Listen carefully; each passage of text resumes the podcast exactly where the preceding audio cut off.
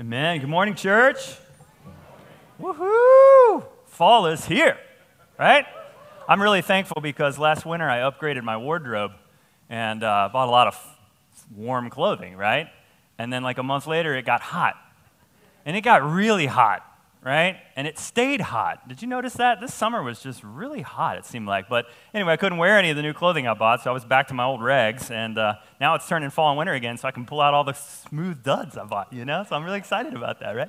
Plus, it feels, there's something comforting about preaching in like a fleece or something, you know? It just kind of holds you together, right? Like you're afraid all your parts are just going to kind of ooze out when you're up in front of people, but, but a fleece holds it all together. You're like, that's gross, Matt. Stop talking about that. Um, Hey, you know what? I was thinking out here this morning, why don't you just take a second and turn to your neighbor and just share something good that God did in your life, maybe this past week? Just something good that happened that you would say, man, to give, give God the glory for that. So go ahead, you got like 30 seconds. Go.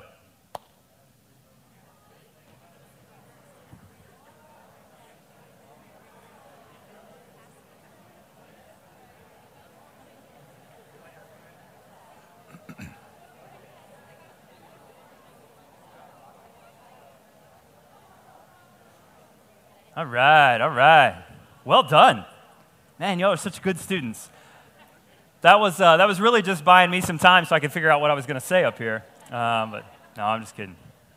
God is good, right? God is good all the time. And um, you know what, I, what else is really good is this book, this book of Romans that we've been living in the last few weeks. And I would have said, I mean, okay, so I'll just let you guess what book I would have told people was my favorite book of the Bible prior to us doing this Roman series. What, what do you think?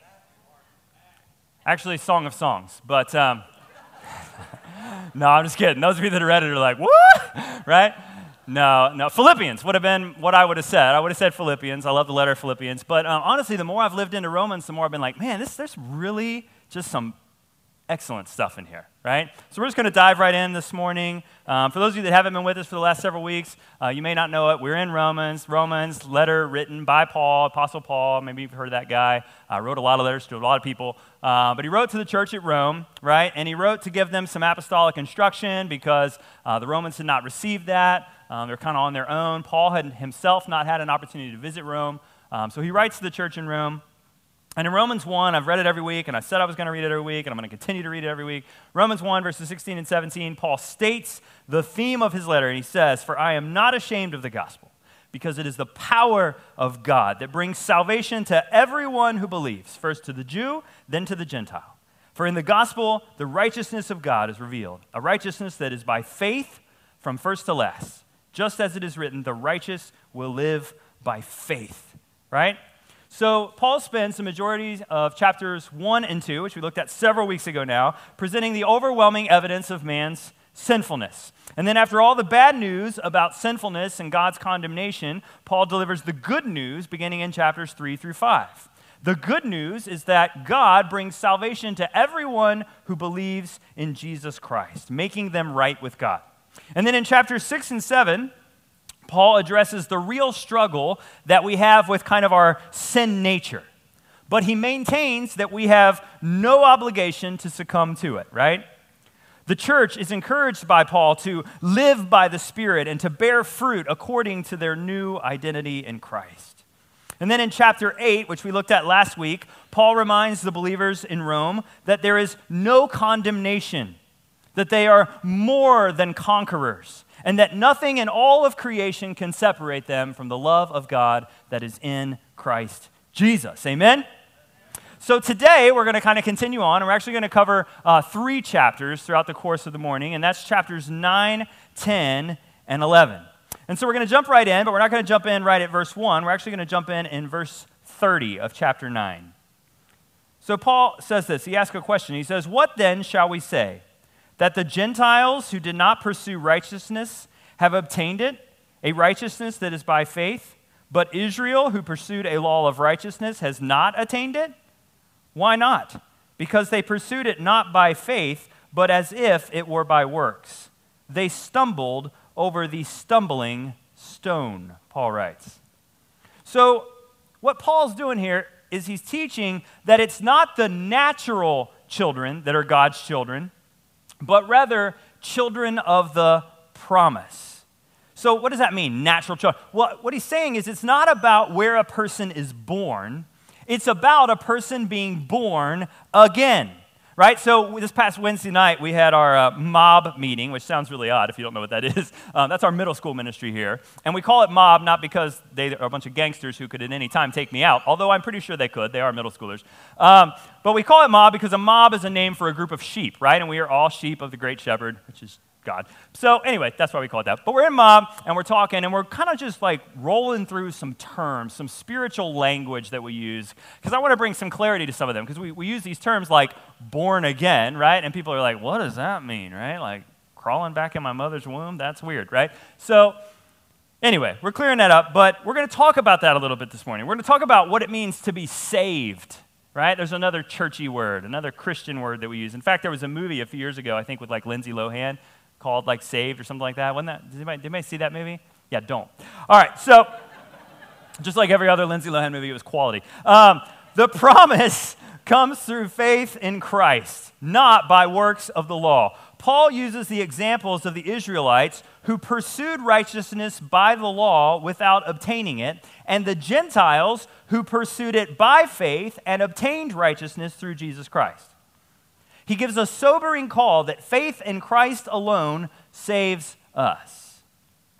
So, you know, do you think maybe this was a big deal for the believers of the day?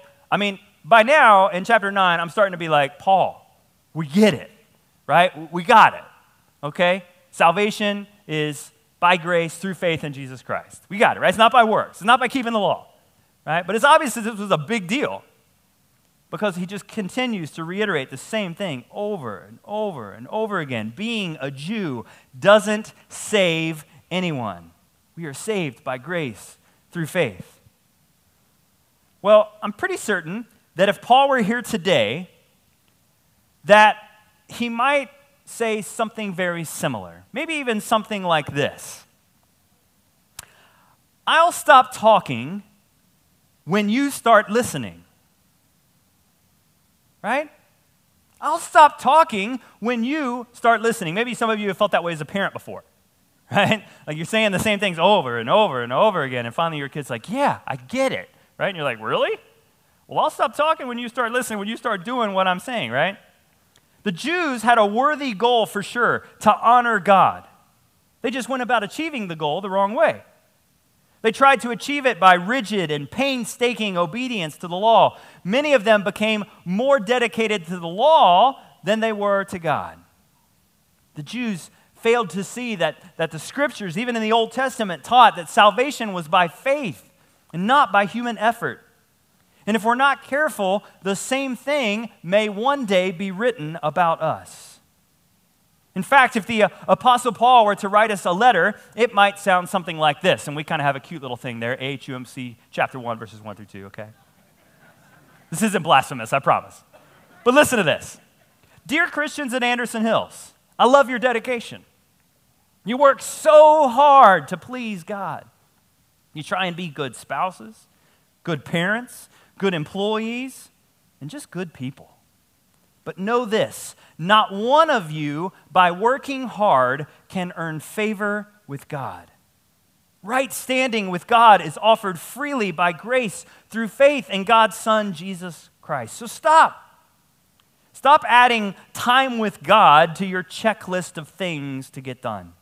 Stop looking past the one who created you the one who knit you together in your mother's womb. Stop attending worship out of a sense of obligation and start worshiping whenever the opportunity presents itself because you recognize that a holy Father is worthy of worship. I know you were brought up Methodist or Baptist or Lutheran or Presbyterian or Catholic, but what I need is for you to be sold out to the Savior, Jesus Christ unashamed of the gospel. You have pledged your allegiance to the church to the point of becoming more dedicated to the church than you are to God Himself. And that is not good. Learn again what it means to love the Lord your God with all your heart, with all your soul, with all your mind, and with all your strength. You have such an incredible opportunity. The community is primed and ready. There are those among you who may or may not have grown up in the church, but as you may have already noticed, they are in love with Jesus. Don't be intimidated by them. Watch them, learn from them, And together, you will discover the freedom and life that can only be found in the Spirit of God. Amen. Paul says as much concerning the Israelites in Romans chapter 10, uh, verses 1 through 4. He says this Brothers, my sister, or brothers, my heart's desire and prayer to God for the Israelites is that they may be saved. For I can testify about them that they are zealous for God, but their zeal is not based on knowledge. Since they did not know the righteousness that comes from God and sought to establish their own, they did not submit to God's righteousness. Christ is the end of the law, so that there may be righteousness for everyone who believes. And then we skip ahead a few verses um, to verse 8. But what does it say? The word is near you, it is in your mouth and in your heart. That is the word of faith that we are proclaiming. That if you confess with your mouth, Jesus is Lord, and believe in your heart that God raised him from the dead, you will be saved. And then in verse 10, for it is with your heart that you believe and are justified, and it is with your mouth that you confess and are saved. So get this, church. Salvation is as close as our own lips and our own heart. That's how close it is to us. So close. When we talk about this word saved, are you saved? Did you get saved, right? Saved from what? Well, saved from sin, saved from death, and saved from eternal separation from God. Salvation is as close as our lips and our heart. At times, we live our lives as if it was millions of miles away, but it's not. By confessing with our mouth Jesus is Lord, and by believing this in our hearts, we are saved. Nothing more, nothing less. Christ is the end of the law, so we can be justified and made righteous by faith in Jesus alone. Faith comes by hearing the gospel message and responding to it. So, do you want to be saved this morning? Do you want to be saved from sin? Do you want to be saved from death, which is the wage of our sin? Do you want to be saved from eternal separation from God, which is a place that we call hell? If so, then repent. Turn away from your sin. Ask for God's forgiveness. Confess Jesus as your Lord. Put him on the throne of your life and believe. Place your faith and your trust in him. If you will do these things, then as Paul writes, you will be saved. I love this in Romans 10 because it doesn't say that if you will confess Jesus as Lord and believe in your heart God raised from the dead, then you might be saved. You can be saved.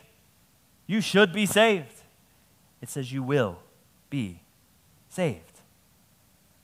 Paul writes in Romans 10, verses 11 through 13, he says this As the scriptures say, anyone who trusts in him will never be put to shame, for there is no difference between Jew and Gentile. The same Lord is Lord of all and richly blesses all who call on him. For if everyone who calls on the name, or for everyone who calls on the name of the Lord will be saved. Hallelujah. Right? This is good news. We've been hearing good news for several chapters now, but this is just more of it. This is good news. I mean, at times the, the gospel can seem exclusive, and, and to some degree it is. I mean, Jesus said in John 14, 6, I am the way, I am the truth, I am the life, and no one comes to the Father except through me. That's kind of an exclusive statement. I mean, what Jesus is saying is is I'm not God's plan A, B, or C. I'm God's plan A through Z. You understand what I mean? Right? Jesus doesn't say, I am a way, I am a truth, I am a source of life. Oh no. As the scriptures say in Acts 4:12, salvation is found in no one else, for there is no other name under heaven given to mankind by which a man must be saved, right? So what does this mean? It means like it or not, other religions, other world religions are mistaken. They're misinformed, they're misled. Lately, our culture has fallen in love with Buddhism. That's what I've found working with youth. Buddhists seek to reach a state of nirvana following the path of, of Buddha, whose real name was uh, Siddhartha Gautama, who went on a quest for enlightenment around the 6th century BC. And in Buddhism, there's no real belief in a personal God. There's, there's just following the eightfold path of Buddha. And, and folks, that won't cut it. I mean, this world is searching far and wide for its theology. And the Christian search begins and ends with Jesus Christ. So, for the love of all that is good, church, stop telling people, oh, that's karma. We don't believe in karma, right? That's not our teaching. That belongs to Buddhism. So keep it there, okay? Now, listen, I don't want you to think I'm picking on Buddhism, right? Because none of those other world religions are going to lead you to life. None of those other religions are going to lead you to a right relationship with God. I know there are those out there who practice universalism. Oh, we're going to take a little bit of this and a little bit of that and a little bit of this and a little bit of that. We're going to kind of put it all together, and that's sort of our belief, right? Hmm, slippery slope. Salvation is through one man, and that one man is Jesus Christ. Now, again, at first glance, this may sound very exclusive, but here's the beauty of the gospel, folks. At the same time that that sounds exclusive, it is also incredibly inclusive. Because if you'll remember, Paul writes in Romans chapter 10, verse 13, everyone who calls on the name of the Lord will be saved. That doesn't get any more inclusive than that. But you got to find your way to Jesus. Everyone who calls on the name of the Lord will be saved. This is good news. But lest you think there is nothing left to be said or done, listen to what Paul writes in verses 14 through 15. How then can they call on the one they have not believed in? And how can they believe in the one of whom they have not heard? And how can they hear without someone preaching to them? And how can they preach unless they are sent? As it is written, How beautiful are the feet of those who bring good news. Now, I'm here to tell you this morning there is nothing beautiful about my feet. it's been about 10 years ago that I took a bunch of students up to a place called the Underground over in Fairfield for a concert. The name of the band, Kids in the Way. And all they did the whole concert was scream. Right? It was a Jesus thing, I think. I really have no idea what they were saying. But some kids that I was with had worked their way up to the front, and by hold, there was a man there in cowboy boots. Who wears cowboy boots to a Kids in the Way concert? And I was in flip flops. And he stepped on my big right toe and ripped my big right toenail right off. It was so funny. I went back to the first aid station and I'm like, Do you guys have like anything for a bloody toe? And they're like, You need like a band aid? I like slapped my foot up on the counter. She was like, ah! right? They wanted to call me an ambulance. It was crazy. What, where was I going? Oh, beautiful feet. So there's nothing beautiful about my feet, right? There's probably nothing beautiful about your feet. How many of you have a foot fetish? Like, get away from me, people with your feet, right? Like, your husband's like, honey, rub my feet. And you're like, never, right? I mean, to death do us part, okay, but not rubbing your feet. That wasn't in the vows, right? But Paul says here, how beautiful are the feet of those who bring good news. You see, there's a lot of people out there who aren't going to hear the good news unless we carry it to them, right? Unless we take it, unless we transport it. Paul's like, Jesus is the answer to the question, the solution to the problem, the cure to the disease. So we need to get his name out there. As I said a few Sundays ago, if you had the cure to cancer, you would share it with every doctor, every nurse, every surgeon, and every scientist from here to China. But we have the cure to sin and death, and we won't even share it with our neighbors. The world is in need of freedom, redemption, hope, renewal, restoration, forgiveness, peace, joy, love. The world is in need of salvation through Jesus Christ. And everything that the world needs, the church has in Jesus, but we have to be willing to share it with the rest of the world. This is precisely the argument that Paul is making in chapters 9 through 11. Jew or Gentile, it doesn't matter. What matters is Jesus Christ. And then Paul writes, as we turn the page to chapter 11, verse 1, this is the New Living Translation because I just like the way it reads. It says, I ask you then, has God rejected his own people, the nation of Israel? Of course not. I myself, Paul says, is an, is an Israelite, a descendant of Abraham and a member of the tribe of Benjamin. And then he says later in verses 11 and 12, he says, Again I ask, did they, the Israelites, stumble as to fall beyond recovery? Not at all. Rather, because of their transgression, salvation has come to the Gentiles to make Israel envious. But if their transgression means riches for the world and their loss means riches for the Gentiles, how much greater riches will their full inclusion bring? And then in verses 25 through 29, Paul writes this He says, I do not want you to be ignorant of this mystery, brothers and sisters, so that you may not be conceited. Israel has experienced a hardening in part until the full number of the Gentiles has come in.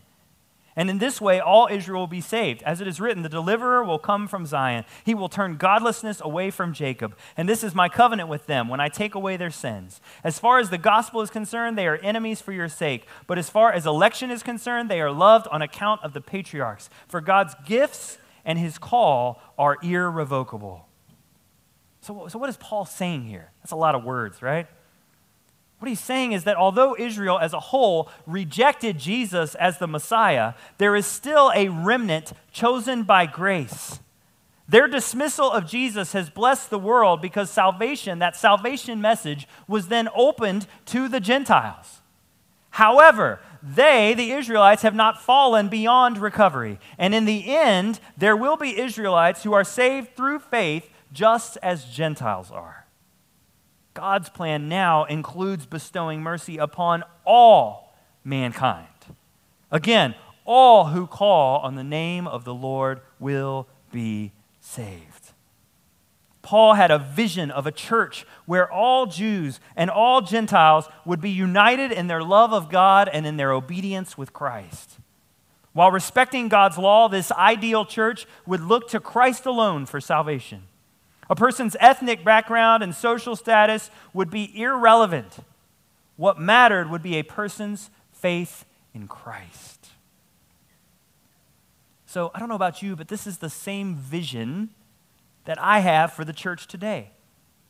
My prayer is that all people would be united in their love for God and in their obedience to Christ Jesus. My prayer is that all people would look to Christ alone for salvation. My prayer is that the church would spread the same truth to anyone and everyone who was willing to listen. What if this is what the Apostle Paul's letter to Anderson Hills sounded like?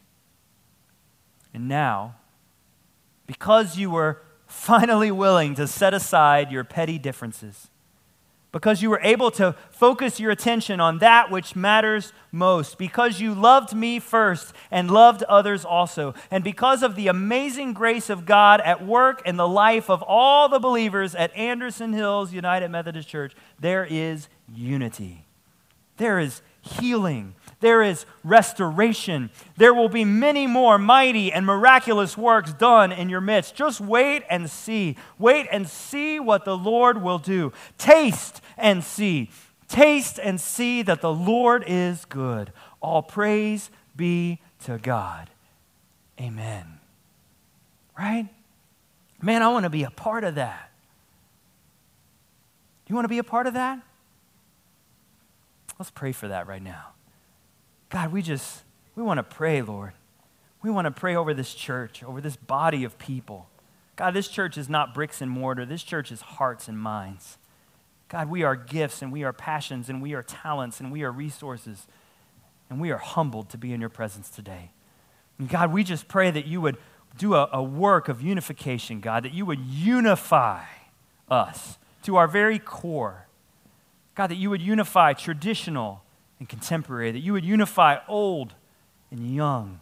God, that you would unify rich and poor, that you would unify black and Hispanic and white.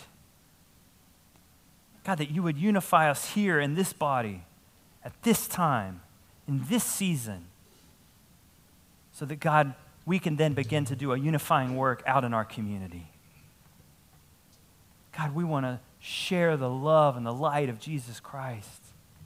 How beautiful are the feet of those who bring good news.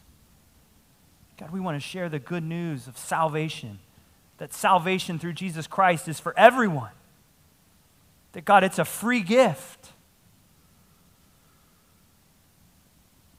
God, may we confess Jesus Christ as Lord. May we believe in our heart that God raised him from the dead. And may we live a life that reflects His glory and His story every single day. Bless us now as we sing praise to your name.